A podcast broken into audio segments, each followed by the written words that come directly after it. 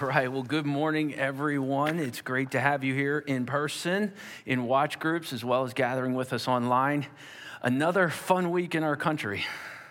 It's good to gather together and uh, be here and center on the word in a time period where we're faced with constant uncertainty all around us. We have the certainty of Scripture that we can trust on and lean into. Thanks for joining us. If you're with us for the first time, wherever you are, gathered here or online, we are in our Pioneer series. We're walking through the book of Acts, and what an incredible book it is. And I pray that it's really inspiring you as we witness these acts of faith that are being done by the apostles through the power of the Holy Spirit. We've talked about what a pioneer is.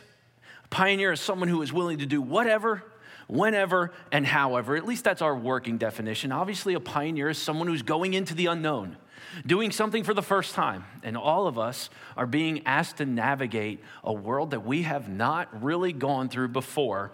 Uh, really, throughout this entire year, almost now, it seems.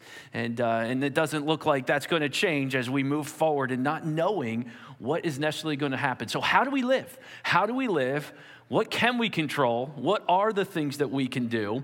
And what will our response be? And we want to be pioneers, willing to do whatever Jesus calls us to do, whenever Jesus calls us to do it, and however Jesus calls us to do it. So each week, we've really been focusing a lot on the different apostles, Jesus' guys, if you will. He called Peter, the influential leader, James, the passionate one, John, the man of conviction, Andrew, the servant leader. Philip, the detail guy, Bartholomew, the scholar, Matthew, the recovering rebel, and Thomas, the faithful follower. We also, James, son of Alphaeus, who is kind of obscure. We don't know much about him. Thaddeus, the energy guy. Simon, the zealot, the activist, the political activist. Matthias, the replacement to Judas. And we've marked out, isn't it neat how Jesus surrounded himself with all sorts of different personalities? That, we're not like that naturally. We like to surround ourselves with people who only agree with us, right? And, that's often what's called, I'm to give you a little organizational term, uh, an echo chamber. It's why people say things like, well, everybody's saying this. And it's clear that not everybody's saying this. Well, everybody knows. Well, it's clear that not everybody knows that. What happens is we surround ourselves in echo chambers with people who only see the world like us. In fact, it's actually quite healthy to get outside of those echo chambers. For church leadership can't operate in one echo chamber. This is the way it's supposed to be viewed. For there's multiple views within the body of Christ. But when we're surrounding ourselves with people who have varying different approaches to life, it actually sharpens us and refines us. One of the things I find out so neat, I, find this so neat about Jesus, is he surrounded himself with all sorts of t- personalities. There's some of you who would never want to be around the passionate guy. He's a little too much for me. The man of conviction, come on, man, get some grace in your life, right? Or, or maybe the political one, I've had enough of that, okay? Or maybe I'm not a rebel. Stop with your old rebel talk, okay? Jesus brought all these personalities in. Do you see yourself in any of them? And, and he is there and working in these guys and growing these guys as they venture into their calling, the Great Commission, to go and share the good news that Jesus Christ not only is dead, but he's risen. And they're to proclaim that and share the good news of Jesus Christ, their Savior. Well, each week we've picked a couple of these pioneers and we've leveraged their stories, whether it be the gospel or whether it be in Acts. And today, once again, we'll probably hammer a lot on Peter. Uh, go back still. Go Peter and John. Okay, we're going to look at their writings and we're going to see how they navigate. But today's pioneer, we're all excited about, I guess, in the back. Today's pioneer is a man. You, you got it by just looking at the picture? Okay? Uh, I don't know if you do, but he's a man who grew up in England. So each week I wanted to bring you a pioneer, somebody who's brought a lot of change to our society um, and, and done a lot of good, that was willing to do whatever, whenever, however. Well, this man grew up in Bedfire, Bedfire, Bedfordshire, excuse me, England, and uh, he was the son of a tinker. Now, you say, what's a tinker, right? Well, a tinker back then would be somebody, let's call them a jack of all trades, or able to do a lot of different things. They could make things, build things, design things, toys, things like that. You've heard of tinker toys that, that kind of stemmed from this, this past, but they were just able to make a lot of different things and be very eh, just intuitive with their hands and working with it and making it. He grew up under the sun. He was the son of a tinker. Now, as he grew older, he came to meet a girl who he got married to who was just really into books, as was he. She shared a few books of him on her faith and just mesmerized by them, came to know Jesus Christ as her personal Savior. It's kind of interesting to see how many ladies at many times have introduced their husbands to the things of the Lord or have brought them to a church because of the things of the Lord. And, and she was used mightily in this man's life. He came to know Christ when so enthralled by it, he went into preaching. Actually became part of the congregational church in the 1600s and began preaching the message of Jesus Christ. Well, being in England, laws came out that you couldn't go if you weren't conforming to the Church of England, there was actually punishment for it. So he's actually, this man was actually thrown into prison for preaching what he was preaching and being a part of churches that were called not to meet because they were gathering under a, a, terminology that the England church was not wanting. Well, all he had to do to be released from jail was to say he wouldn't preach anymore, but he refused to do it. Being in, being in prison, um, he made shoelaces to support his family. Growing up as a tinker, he was very, very ingenious with his hands. But he also did something else. And this is where you're probably going to know who this is. He wrote a book. Anybody got it? He wrote a book that got really popular. In fact, it's called the second most popular book to the Bible in Christian circles. The name of the book is Pilgrim's Progress. Yes, this is John Bunyan. Some of you are like, oh, John Bunyan, didn't he have a blue cat? No, no, no, no, no. No, no, that was Paul Bunyan, okay? This is John Bunyan. And John Bunyan wrote the amazing tale of Pilgrim's Progress, which is really an incredible allegory of his testimony and his life in coming to Christ. He walks through the valley of the shadow of death. This pilgrim goes on this journey, has a backpack, which is symbolic of the weight of sin on him. And as he runs up Salvation Hill at the end, I don't want to ruin the story, that pack starts coming off of him. He goes through temptations in life and various struggles. But Pilgrim's Progress is one of the most epic writings of all time, and it's been able to be used to share the gospel of Jesus Christ, all penned while in prison. Well, after 12 years, he was released. He began to preach again. Um, and now, even there is a stained glass in the Westminster Abbey in London of John Bunyan, the writer of Pilgrim's Progress. Pretty cool stuff. Pretty cool stuff. In fact, I think I showed you just a little bit of a clip. In 2019, they put out an animated film on this. So um, I don't know, parents. I haven't fully seen the whole thing, but if it's true to the story, which obviously everybody gets to, to have some writer's creativity, but if it's true to the story, it's probably a great watch and, um, and worth it because what a story that John Bunyan put on paper. Pilgrim's Progress. How many of you have ever read it in the house? Anybody? Like if you were in fourth grade, you might have been forced to, and just the weight of the book scared you. That was the way I was. Like, oh my word, there's so many words on one page, right? Um, but um, it, it's worth it if that. Some of you say, I'll wait till the movie comes out. Well, there's an animated film. Maybe you can check that out. I thought it was interesting to talk about the life of John Bunyan because he was thrown into prison for preaching. I know somebody else who was thrown into prison from preaching. In fact, John recorded his Savior being thrown in. In fact, that's where we're going to go today in the beginning. We're going to leverage a story in John to go to Acts. See, John wants to tell you of a time where Jesus himself was imprisoned. Yeah. Jesus thrown into jail and met before the high priests and the Jewish leaders. And much like John Bunyan was, was actually persecuted by the church in England, uh, Jesus is actually being persecuted by the religious leaders that were following the law that obviously he had a lot to do with. John 18, 33 through 40 tells the story. It's an interesting account. Do you remember how Jesus acted while he was brought into court? It's awesome to actually process this. It serves as an incredible background to where we're going to go in Acts today. I want you to feel this moment as Jesus is brought in. He's been betrayed by Judas, okay? He's brought in, all his disciples are leaving him. They're all just running and hiding, okay? And Jesus is staying there by himself. And this is the account before Pilate.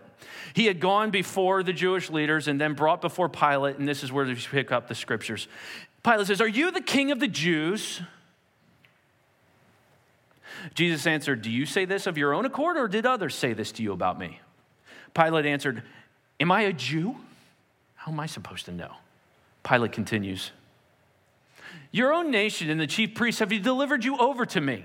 What have you done? Jesus, going back to that, Are you a king statement, returns to it and says, Listen, if my kingdom were of this world, my servants would have been fighting that I might not be delivered over to the Jews. If I was here to set up some sort of political kingdom, I'd be fighting for it right now. It's not why I'm here. It continues. But my kingdom is not from the world. Then Pilate said to him, So you are a king? Jesus answered, You say that I am a king. He continues, For this purpose I was born, and for this purpose I have come into the world.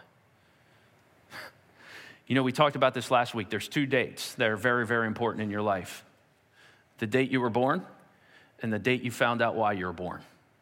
Why am I here? Jesus knew why he was here. He said, This is my purpose I have come into the world to bear witness to the truth. I want you to remember that throughout this entire sermon. I have come into the world to bear witness to the truth. I speak truth. I am the truth. Everyone who's of the truth listens to my voice. Pilate said to him, and I'm going to add the sarcastic tone because that seems to be the context. What is truth? Hmm. What's going on here? After he said this, Pilate went back outside. And he came to the Jews and he told them, I find no guilt in this man. But you have this custom that I should release one of you, or excuse me, I should release one man for you at the Passover. So he continues and says this So do you want me to release to you the king of the Jews? They cried out again, Not this man, but Barabbas.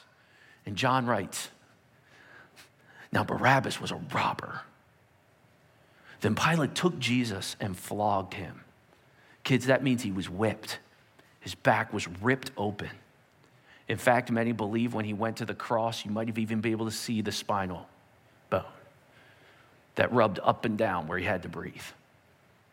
He had a robe thrown on him, a purple robe, and then they slammed on his head a crown of thorns that would have caused massive bleeding in his head, let alone the pain. They slapped him in the face. They made fun of him. They called him the king of the Jews. Jesus had thousands of angels that at one time he could just call and say, You know what? I'm done with this. But he took it. He was beaten, brought out in front of the Jews. And the story continues later in chapter 19. They're chanting, Crucify. And Pilate says to them, a Roman, Take him yourself and crucify him, for I find no guilt in him. Pilate didn't want this on him. The Jews answered, We have a law, and according to the law, he ought to die because he has made himself the Son of God. Scripture says, when Pilate heard this statement, he was even more afraid. And he entered his headquarters again and said to Jesus, Where are you from? But Jesus didn't answer him. Where are you from? Just stood there. Your Savior just stood there. This bothered Pilate. How dare he not answer him? Does he understand who Pilate is? Pilate is a, is a leader, he's a government official. Jesus isn't saying anything. He says, Will you not speak to me? Do you not know that I have the authority to release you and the authority to crucify you? And Jesus speaks. For you would have no authority over me at all unless it were given from above. Jesus speaks a theology into your faith that can help you navigate any authority in life. You have no authority over me at all unless it's been given from above. No matter what. And I think that's so important especially in times that we live in, when we feel like we're getting rules, mandates, and laws, sometimes changing throughout the week. And being born in a country where we've been taught freedom, it's very natural for us and actually more intuitive for us to not want to be told what to do. And here's Jesus, the sovereign, king of the universe, standing before an itty bitty human who thinks he has authority over him, going, Do you understand what I could do to you? And Jesus says, You couldn't do nothing to me had I not given you the authority you actually have. Jesus, why you give him an authority? Pilate from Rome, he's trying to persecute the Jews, he's terrible. All authority comes from me. And I think it's so important for us to have a theology of authority as we walk into our unknown. And, and, chapter five, it really deals with that. So I'm calling this section All Authority. And I want us to just kind of hop into some education real quick in case you don't review these verses so that you have some grasp on authority, okay? And how you're to approach authority. Now, I understand you're going to take this and put it into your current consequences. And I'm like, thanks, Lord, for this sermon this week, right after the week we've done, okay? But we've got to tackle this. This is part of the scriptures, and we're going to enter into this. Where does authority come from? Well, Jesus says it's established by God, John 19, 11. You have no authority unless it's given from above.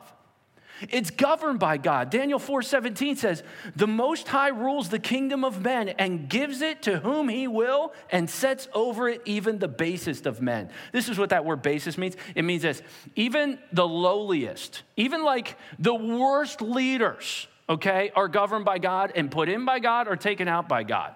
Pharaoh, I mean, all these leaders, God's saying, scripture's saying, I am the one who allows this. I can change it I can establish it.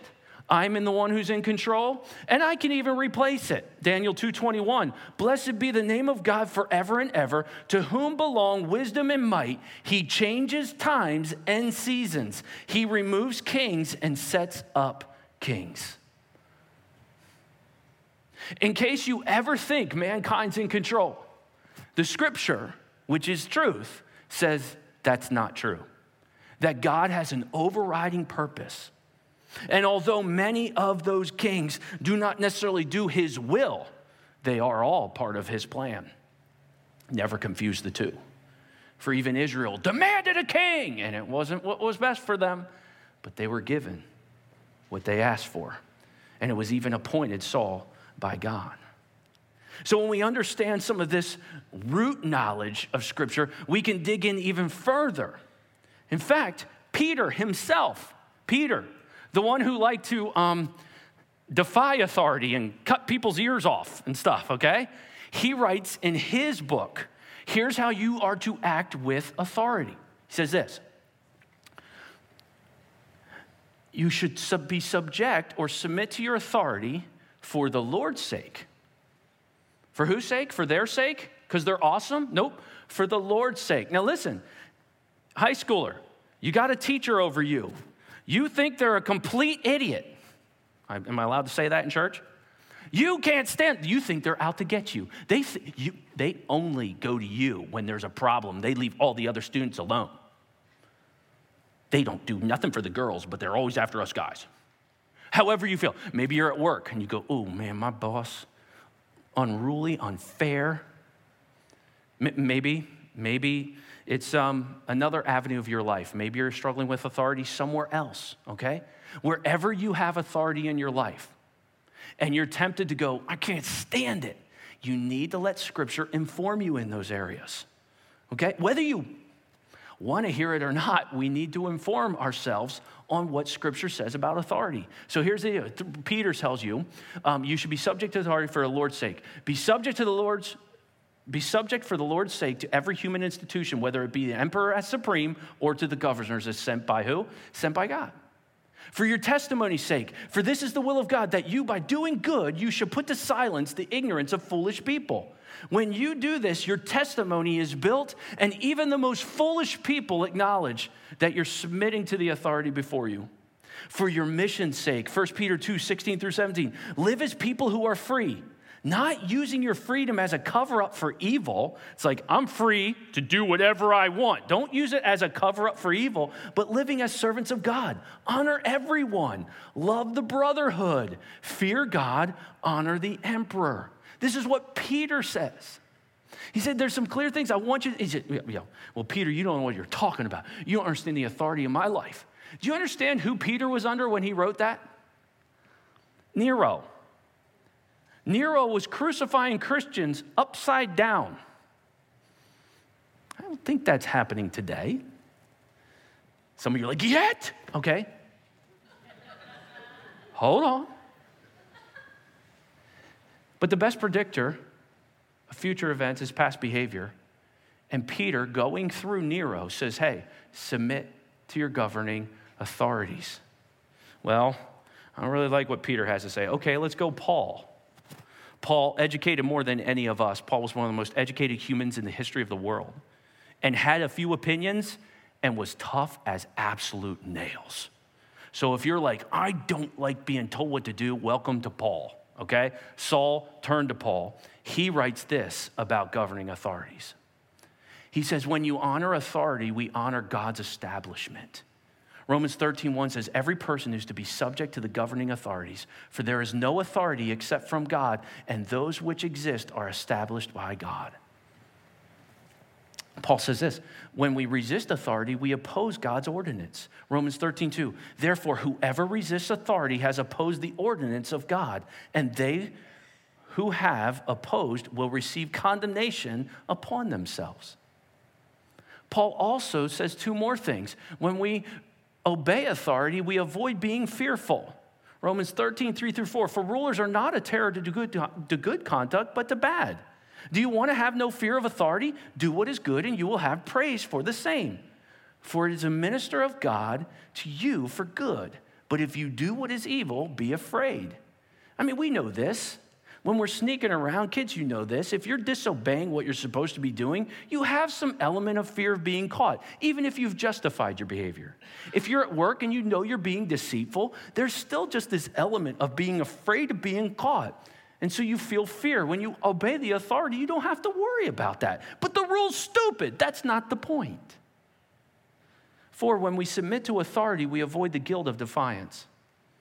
There's a guilt of defiance. The Holy Spirit often brings a guilt with defiance. Romans 13, 5, therefore, one must be subject not only to avoid God's wrath, but also for the sake of conscience. You want to have a clean conscience before God. These are verses that should inform our decisions on how we approach authority, including, and many preachers don't preach on this because they feel it's self serving, but including your spiritual authorities that God's put in front of you over the church. When you submit to them, God sees that and honors that. And so these scriptures should inform us. And I think that's even more important to be informed because we live in a time period where people are telling and, and, demanding that their echo chamber, if you will, be heard. Well, I know that there's a pastor who says this, and I heard there's a church who's doing this. Listen, I can find you a pastor in a pulpit for anything you want to believe. I can drive you across the United States and find you a pastor. If you want to hear this is okay to do, if you want to hear this sin's not really a thing, if you want to ask, you don't have to read those passages in Timothy. You can exclude that passage. If you want I can find you a pastor, okay? I can go on Facebook and find you a pastor for any echo chamber I want to give you. What you have to be able to do is say, how can I take scripture and apply it to my life? And I think that's very important, especially in a time period where even people are telling churches to defy and things like that. You got to be very careful in seasons like that. Do you really want your church doing things like that without a thoughtful process? And hey, every situation right now in our country is very different. What's happening in one state isn't necessarily happening in another state. And so it's a very difficult time period. And I say no judgment during Corona. But you have to remember don't want your pastor defying, you want your pastor ignoring zoning laws? Hey, we serve God. We'll build buildings wherever we want to on our property. Do you want them defying taxes? I don't pay taxes. I answer to God, not to man. Do we really want that? And we have to think through these things and investigate scripture and then build out our reasonings. Why do we submit? Well, we submit to the Lord.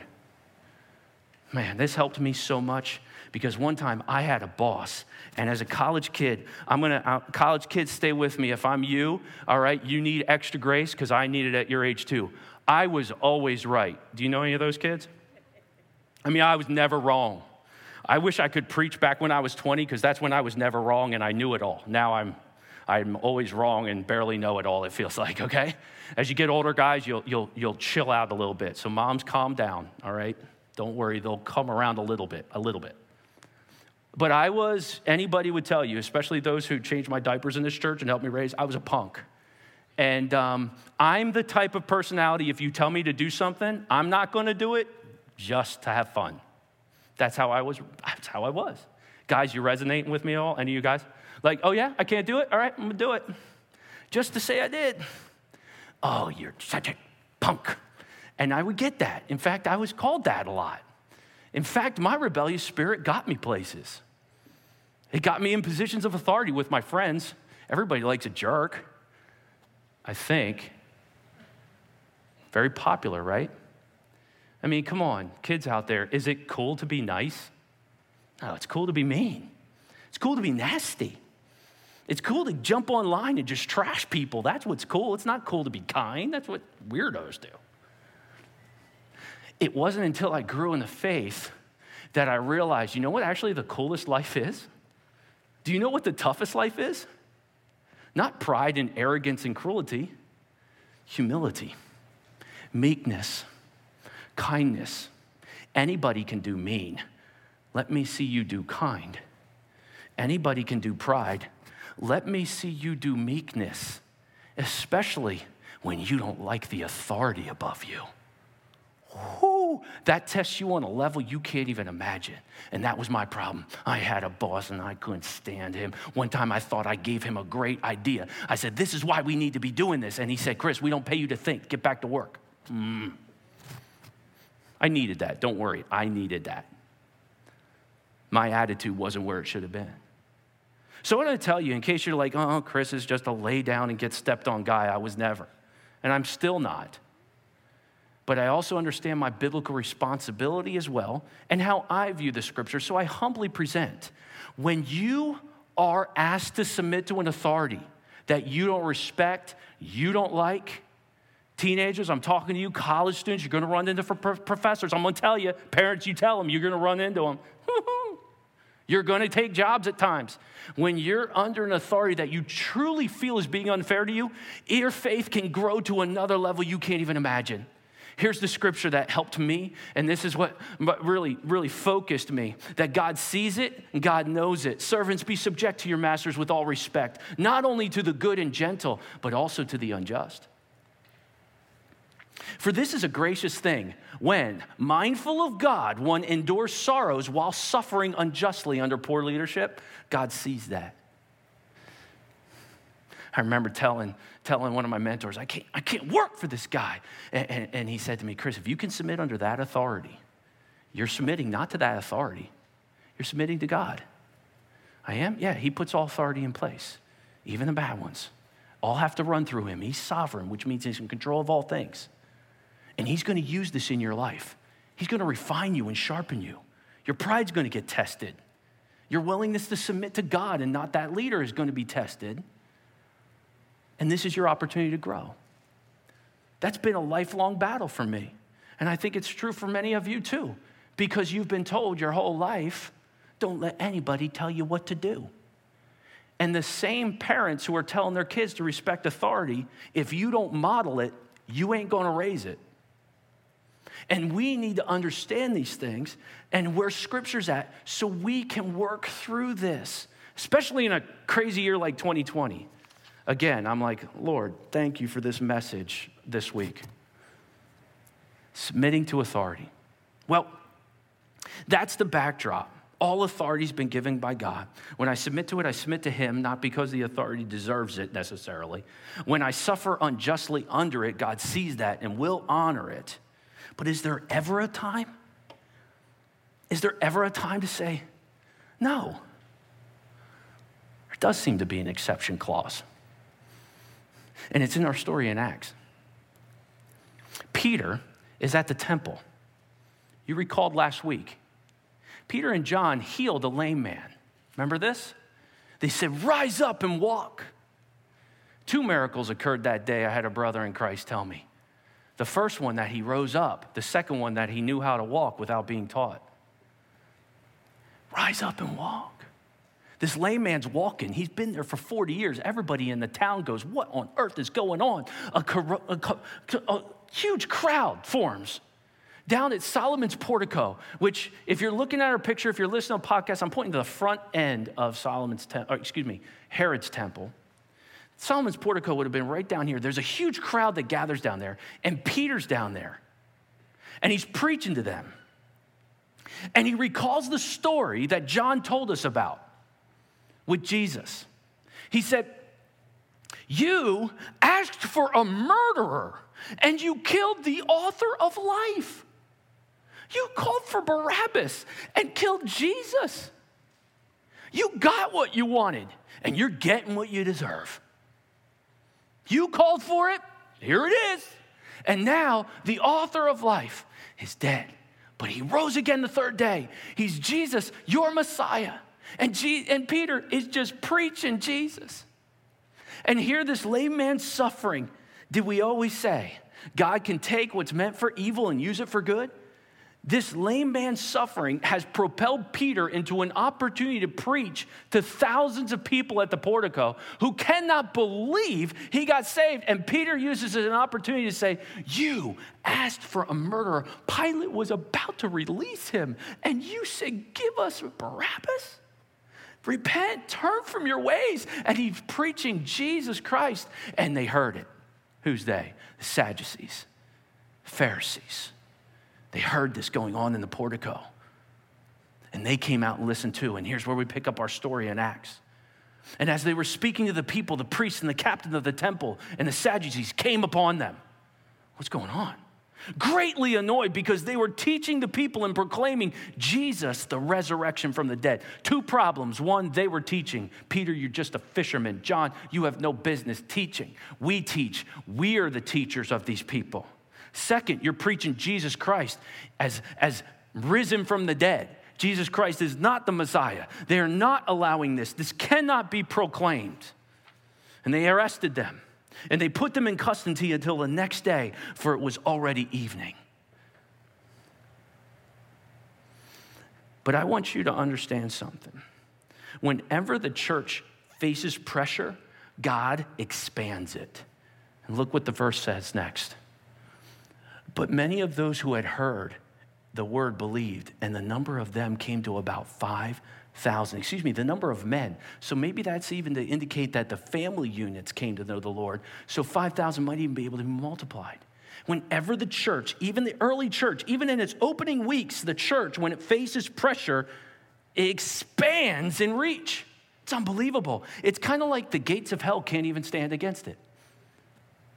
It expands. God's using this, even this difficulty that many would say, How could this be happening to the early church? It's expanding. On the next day, the rulers and elders and scribes gathered together in Jerusalem with Annas the high priest, Caiaphas, and John and Alexander, and all who were the high priestly family. They gathered together. Any, anybody want to go to seminary for a second? Let's jump back to this temple here real quick, okay? Where were they gathering? See, I'm a visual learner, so I want a picture. They're down here in the portico, okay, and, and I'm pointing to the outer gate. Peter's preaching down there. They grab him, they throw him into jail, which was probably this military fortress up here in the corner. Okay, they bring him the next day into this chamber over here on this side of the temple. You can see the chambers on this side of the picture. This is an image um, provided, um, but this right here is the image of the chamber of hewn stone. Okay, now what went on in the hewn stone? Now I'm to take you to the geek text of all pastors. It's called Logos, okay? So in Logos, there's a picture of what this chamber would look like, okay? Inside this chamber is the Sanhedrin. The high priest sitting up on the, on the throne. The accused are brought into the room and even their student seating so they can see how this all goes down. There's 71 of them, and this is basically the Supreme Court, if you will. And Peter and John, couple of fishermen, are brought before them and stood in the middle to give their testimony of what is going on. So get your image there and let's pick up the story. And then they heard, set them in the midst, and they inquired, By what power or by what name did you do this? Come on, Peter, just go somewhere else with this, all right? Just get out of this. I mean, this is, I mean, they're, they're, they're accusing you. You're standing here. You're in trouble here. Let's, let's kind of let's kind of get out of this. But then Peter, filled with the Holy Spirit, said to them, I want you to remember this. Any of you, do you like to borrow trouble from the future? Does the news get to you when they say this is what's going to happen? Like they knew Corona was coming. Oh, I know what's going to happen in five years. With this, I know what's going to happen. Do you borrow trouble from the future? Are you a doomsdayer? Here's what Jesus told his disciples when he said, You are going to be go in front of the courts. You're gonna. It's gonna happen, okay? But don't you worry what you'll do. Don't borrow trouble from the future. Don't you worry. I'm gonna hook you up in that moment. And isn't this a beautiful playing out of that? Then Peter, filled with the Holy Spirit, God's gonna give him the words. And he says, Rulers of the people and elders, if we're being examined today concerning a good deed done to a crippled man, by what means this man has been healed, let it be known to all of you, all 71 of you, and to all the people of Israel that by the name of Jesus Christ of Nazareth, no, you didn't. Oh, yes, he did. And the Sanhedrin, yeah, with them all around you, yes. Whom you crucified. No, you didn't. Yes, he did. This is Peter. Jumps out of boats, he points out Sanhedrins. Whom God raised from the dead. By him, this man is standing before you well. This Jesus is the stone that was rejected by you, the builders, which has become the cornerstone. Now he's preaching the Old Testament. These Sanhedrin are like, what is fisherman? Is great communicator. He says, and there is no salvation in no one else, for there is no other name under heaven given among men which we must be saved. Amen, church? I love that verse. There ain't no other name. There's salvation in no one else. Well, there's a multitude of, pa- no, scripture says in no one else. Well, you mean there are different in no one else. Jesus. There's salvation in no other name. Now, when they saw the boldness of Peter and John, and they perceived that they were uneducated common men, aren't these guys like basically losers? Yes, they're not educated like us. When they perceived that, they were astonished. And I love this line. And they recognized that they had been with Jesus. Oh, I want that said about me. Man, I was hanging out with Chris the other day, or I was listening to Chris preach, or I was listening to him share something, or I was talking to him, and man, I could tell he's been with Jesus. Wow. Dads, let that be a challenge for you, huh? Well, you know, I saw dad this morning, and he came back after dinner and sat down and talked to us, and I could tell he'd been with Jesus based on the way he was this morning. Are you with Jesus? Are you spending time with Jesus? I could tell mom's with Jesus a lot. I could tell grandma was with Jesus a lot. He shines through. But the Sanhedrin, seeing the man who was healed standing beside him, they had nothing to say in opposition, but they commanded them to leave the council and they conferred with one another, saying, What are we going to do with these guys? We've got this healed guy. He's walking around. It's clearly he's okay now. And Peter and John are out there going, It's happening in the name of Jesus. This is a threat to us. This is terrible. For that notable sign has been performed through them is evident to all the inhabitants of Jerusalem. We can't deny it. But in order that we may spread it no further among the people, let us warn them to speak to more, to speak no more to anyone in his name. We have to shut this down. So they called them and they charged them not to speak or teach at all in the name of Jesus. But Peter and John said to them, Whether it is right in the sight of God to listen to you rather than to God, you be the judge. For we cannot speak of what we have seen and heard. We can't help but do it. We've got to do it. If it's wrong, chain us up. But we have to speak the truth. We can't tell lies. We can't skirt around the truth. We have come to do the will of Jesus. And what did Jesus say I came to do? To testify to the truth. To speak where there's lies and give it truth. Child of God, our call is the same. We can't help but speak the truth. We need to testify to the truth. That's the one time where we go, I'm sorry. I serve a higher authority and I answer to him. And if you tell me I can't preach Jesus, I gotta preach Jesus. Whether I do it in a building or online, whether I do it in my backyard or I do it in my car, whatever way, I gotta preach Jesus. I can adapt. And Jesus always gives me the ability to adapt. It's phenomenal how he works. But I gotta preach the truth. I pray that's true in your home. We stand for the truth. But the Bible doesn't really. The Bible does say that. We got to stand for the truth. Whatever, whenever, however, we can't speak lies. We have to testify to what the Word of God says. We must fulfill the mission. And when they had further threatened them, I'm sure death threats and the like, they let them go, finding no way to punish them because of the people. For all were praising God for what happened. For the man on whom the sign of the healing was performed was more than 40 years old. I mean, this is clearly obvious there's a healing. And so when they were released, they went to their friends and reported what the chief priests and the elders said to them. And when they heard it,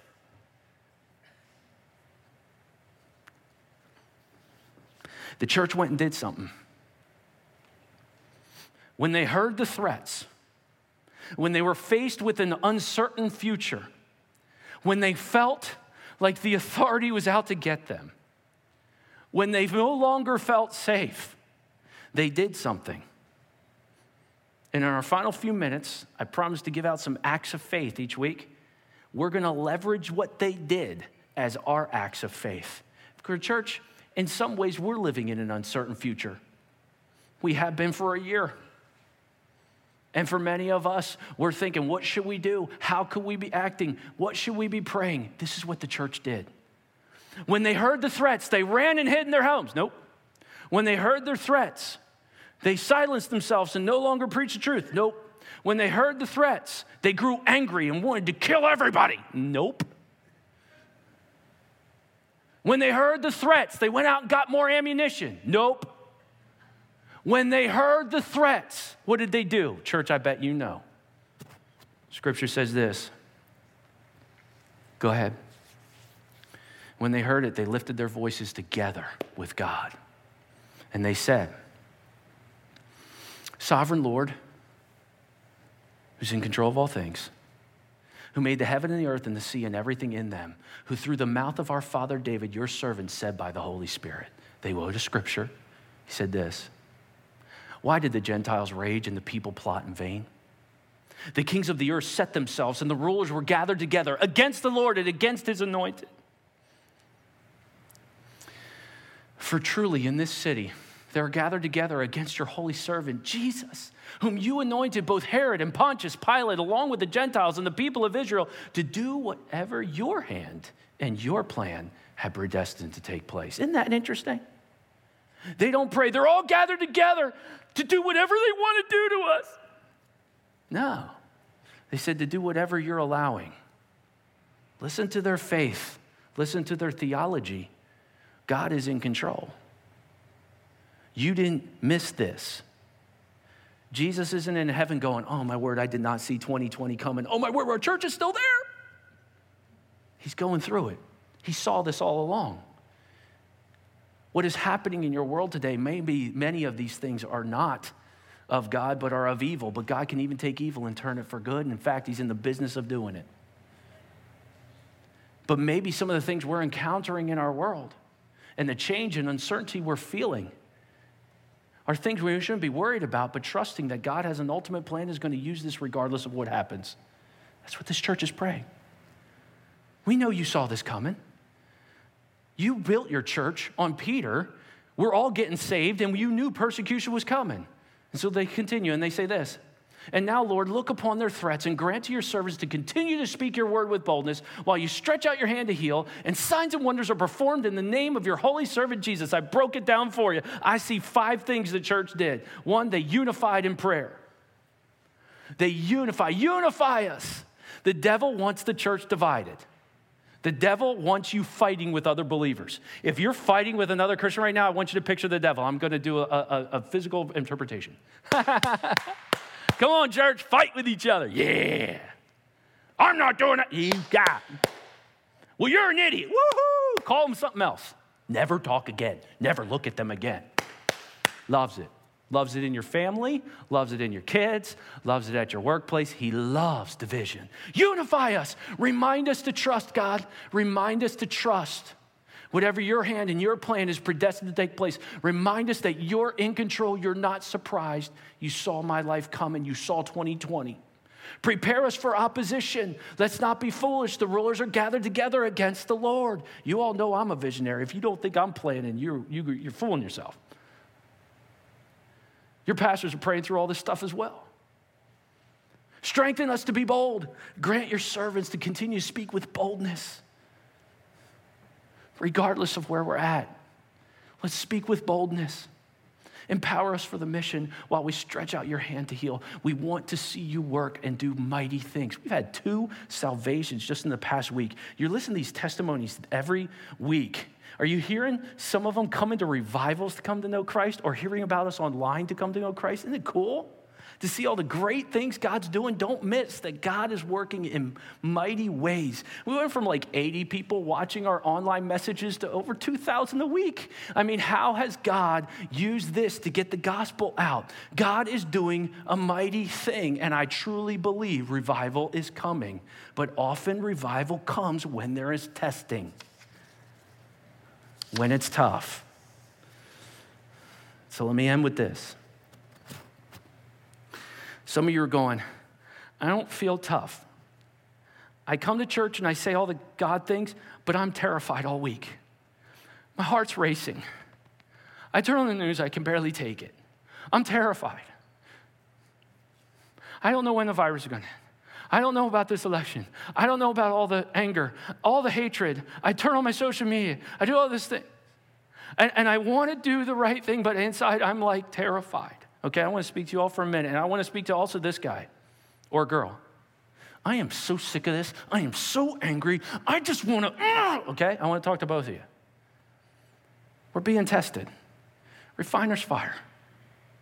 God's going to use this to grow you right now, dad. He's going to use this to grow you, mom. He's going to use this to grow you, young person. There was a little leaguer.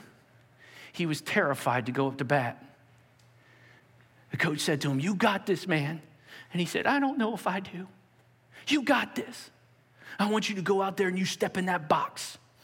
Okay? Okay, you get in that box and you turn, you look at that pitcher and you grip that bat, you let him know you're here. Oh, all right, all right. And you swing that and you hit that ball, but I don't know if I'm to hit the ball. You're to hit the ball. See, you hit the ball in practice, you can hit the ball in the game. Okay, I'm to, I want you to step up to the plate, son. But I'm, I'm, I'm to be up there. I'm to be right here in this gate. I'm to be cheering you on. We're to be in that bat together. Okay, okay, okay. Listen, look at me, son. Uh huh, uh huh. I want you to fake it until you make it. What? Fake it.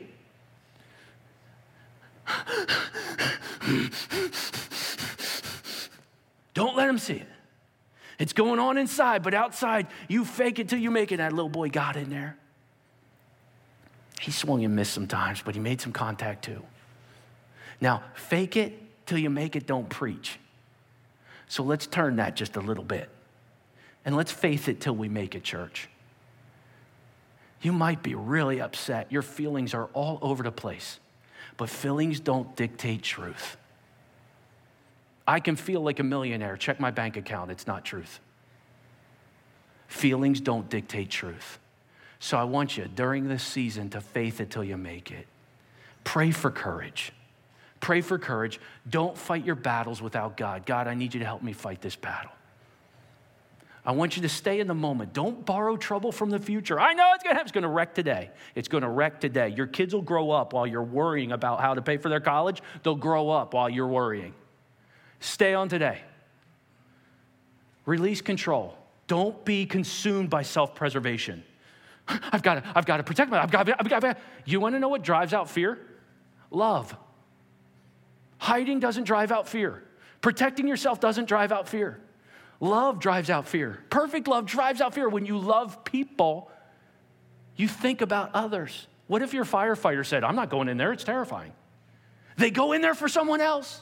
And when you look at other people instead of trying to be self preserving, You'll open the doors to release control and say, God, you got this. I can trust you. Stand in the truth. Don't succumb to the enemy's lies and face your fears. Don't let fear cripple this opportunity when people are dying to hear the truth of the gospel. Do you know Christ is your Savior? If you know Scripture and you're looking at the seasons and the times, I would encourage you to hurry up. Know Him. Scripture says, if you call upon the name of the Lord, you will be saved. But you have to confess with your mouth and believe in your heart. Repent and turn from your sins and call on Jesus, and He can give you the assurance and be with you in even the most scary moments, like He was with Peter. For God so loved the world, He gave His only begotten Son, that whoever believes in Him should not perish but have everlasting life.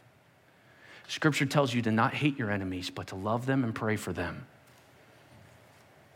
Scripture tells you to submit to your authorities out of respect for Him. And scripture tells you to trust him with whatever uncertainty the future holds.